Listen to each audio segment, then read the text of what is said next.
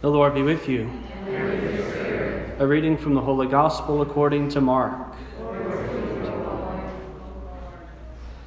Again, Jesus left the district of Tyre and went by way of Sidon to the Sea of Galilee, into the district of the Decapolis. And people brought to him a deaf man who had a speech impediment, and begged him to lay his hand on him. He took him off by himself away from the crowd. He put his finger into the man's ears, and spitting, touched his tongue. Then he looked up to heaven and groaned and said to him, Ephphatha, that is, be opened.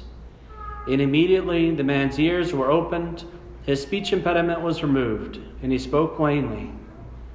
He ordered them not to tell anyone, but the more he ordered them not to, the more they proclaimed it. They were exceedingly astonished, and they said, He has done all things well. He makes the deaf hear and the mute speak.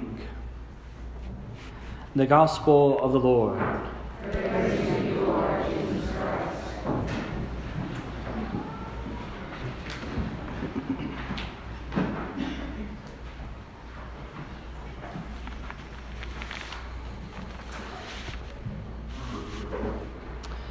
Today, September 9th, is the feast of St. Peter Claver. Although the Sunday liturgy trumps him as far as the ranking of the feasts, indeed, the fact that he falls today in conjunction with the readings that we just heard, he is uh, a wonderful opportunity for us to pause and to listen to the ways in which God works and continues to sustain us and encourage us by virtue of the lives of his saints. St. Peter was born in Spain, was ordained in the year 1616, a Jesuit priest who desired to serve the poorest of the poor. And so he went to Colombia. There, he found his poor. He found them in the forms of the slaves who were being brought from Africa, as the slave trade was indeed still in full swing. There, he encountered thousands upon thousands who had been abused and neglected and were greatly in need of physical things, but also of spiritual and the consolation of the Spirit. He wrote down his records, recording exactly what would take place as he would go through his ministry in various accounts. And in his person, we see a man who is passionately in love with Jesus Christ. And on account of that, passionately in love with people. He knew when the boats would be coming in, and he would gather with a companion at his side and a translator, if they knew the language that was to be spoken, in sacks full of as much as they could gather of food, of water, of wine to wash wounds, of various, you know, aromatic fragrances to be able to basically make things as nice and as pleasant as they possibly could in a moment of difficulty. They would gather all of these things as much as they could to be able to help the people who were on the boats. And as soon as it would hit the docks, Peter and his companion would rush onto the boat and they would fly immediately to the slaves. There they looked for those who were the most ill, who were the most in need. And it was a difficult thing that they faced.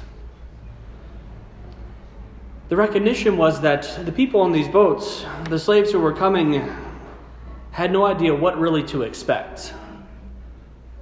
They had been brought across the ocean naked, cold, neglected, in darkness, with nothing else to cling to other than the hope that something might be positive on the other side. But more often than not, as they sat on the boat, they were convinced only of one reality that when they got to the place that was at the end of their journey, they would be killed. They didn't expect that they would be used for labor. They anticipated that they were going to a foreign nation to be sacrificed and eaten by cannibals. This was their entire mindset on the whole journey over. And so, St. Peter, recognizing this and knowing this, he knew that whatever he would say as he got on the boat wasn't of as much importance as what he actually did. In his journal of his accounts, he says, This is how we spoke to them, not with words, but with our hands and actions. any other language would have proved utterly useless. And so, as they climbed on the boat, they would give food and drink. They would wash wounds. They would anoint those who could be anointed. They would do anything and everything they possibly could. And they did it with a smile, with gentleness of touch, with kind gestures, as a way of saying, if there is no one else to care for you, I care for you. It was to show them that he loved them. And it wasn't just a mere external sign, a nice facade. It was true. He risked his life on this to be able to go and to provide for those who were most in need. Ultimately, he would help to be able to get them off the boats and to basically bring them to his own makeshift hospital where he could care for them and get them to good health. All of this was a concern for them to be able to bring them peace. In the midst of it all, many would desire to know more about him and more about why he did the things that he did. And then he would begin to preach. He would begin to talk about Jesus. He would give them a little miniature catechism lesson from time to time. His focus wasn't just simply on the slaves, though, it was also on the masters who claimed them. He recognized that he had an ability to be able to speak to them as a fellow Spaniard often, to encourage them to respect the human dignity of everyone, not to abuse them, to honor them, to be as just as they could, and even to give them off of work on Sundays so that they might be able to spend time in community and at church. What happened in the course of St. Peter's ministry is that thousands were touched by his hands, literally. At the end of his life, they went through his journals and counted up the number of people that he had baptized. Most of them he also worked to heal, to bring to good health to catechize, to teach, and most especially to love. Pulling all the numbers together, they realized that it was over 300,000 people that he had touched by his own hand because of his love for Christ and Christ's love for him. It's important for us to recognize that reality and to know that indeed it tells us much about Christ himself. In our first reading today, we hear about the things that would be expected when the Messiah came that the blind would see, the deaf would hear, the mute would speak, and the lame would walk. And it wasn't that they would be restored back to their normal state. Indeed, it speaks of how the mute would sing and the lame would dance. It was above and beyond just a normal restoration, it was an even greater restoration that was given to them. And these were the signs of the Messiah and as we hear the gospel, we recognize that the signs of the Messiah are the things that happen in Jesus' ministry. For us, this is not new, but for those who were there in, the, in that present day, this was shocking to them. To see that it was actually taking place, that, that after all of our waiting, all of our anticipation, how many had died waiting and hoping for the day the Messiah would come, and here he is before us. And the ways in which he would touch people, the ways in which he would heal them, for us seem a little bit odd.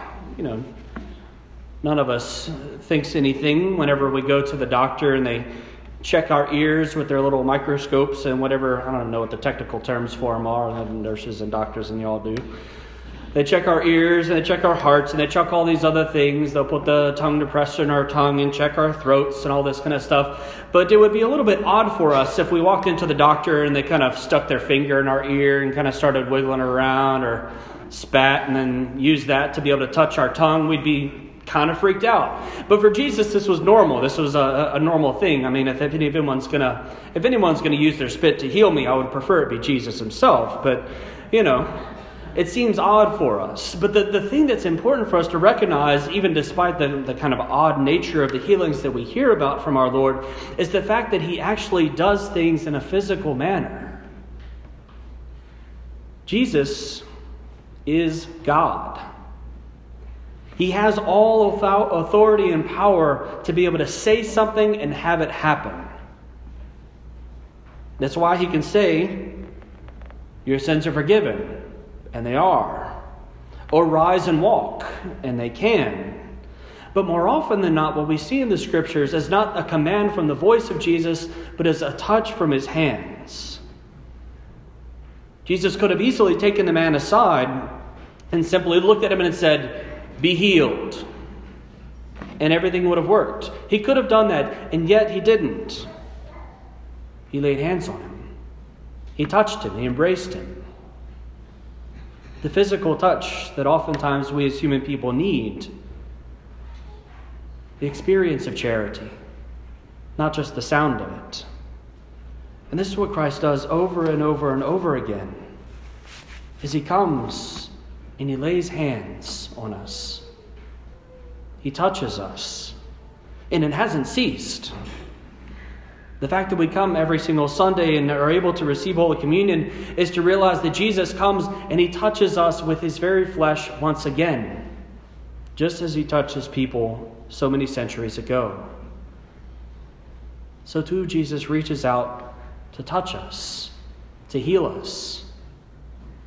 It would be easy for us to come and to sit in the pews and for the priest to pronounce from on high, You're in communion with God. And it could happen because God could do it. But He doesn't. He gives us His flesh. He comes to touch us, that we might be able to experience His touch. To know that His charity is not just words, but indeed it is actions. Actions that has been poured out for Himself on the cross. And as the Lord comes to touch us, He bids us to remember the model of St. Peter and so many of the other saints, and to be able to go forth and to touch others with that same healing power. Now, certainly, thankfully, we don't experience people in the same dire conditions as St. Peter Claver did. But we do experience people who are in need of healing who are in need of the grace of Christ. We experience regularly individuals who may be homeless or suffering from poverty, individuals who are sick or are suffering, brothers and sisters who may be mourning or in great despair, clinging, looking, hoping for some sort of consolation or peace. Certainly, we encounter many who are bound still in chains, not of physical bondage, but of chains of fear, of anxiety, of addictions, of illnesses. Things that coop up the person within themselves, unable to be freed to live the life they desire. And to every one of these, you and I can be Peter Claver, and you and I can be Christ. To go to them with haste, just like our Blessed Mother went in haste to visit her cousin Elizabeth so, too, when we hear of one or see one in need, to go in haste is to imitate Christ. To love them not just with words, but with deeds is to imitate Christ. To embrace them and to love them, to smile upon them, to express gentleness and concern is to imitate Christ. And how blessed are we when we do this? That as we go and we simply share with another person, unite ourselves to them in their sufferings and their difficulties and their sorrows, to the extent that we're able to unite ourselves even to the smallest bit with them, is to be with them. And ultimately, to be Christ with them and to experience Christ in them for ourselves if we allow ourselves to do these things, if we allow ourselves to go forth and to be able to bring the healing touch to another person, that we may not even know how, we know not, may not even think that we can, to show the charity of Christ is to give the charity of Christ. And the charity of Christ has great power to heal more than we oftentimes think. And if we let it flow forth from us, from our hearts, from our faces, from our hands, we may be amazed at what exactly takes place before us. that we'll be able to recognize that the healing power of Christ is not just something that happened 2,000 years ago, but that it continues to happen today. And scandalously, it happens through us. Thanks be to God. So we ask the Lord Jesus to be with us this week, and we ask the intercession of St. Peter Claver that anywhere we might find one who is in need, whether poor, both or in body or in spirit, that we might be able to hasten to them. That experiencing the love of Christ here and now, we might be able to go forth and to share it with them, to bring consolation and peace, to bring his healing and his mercy.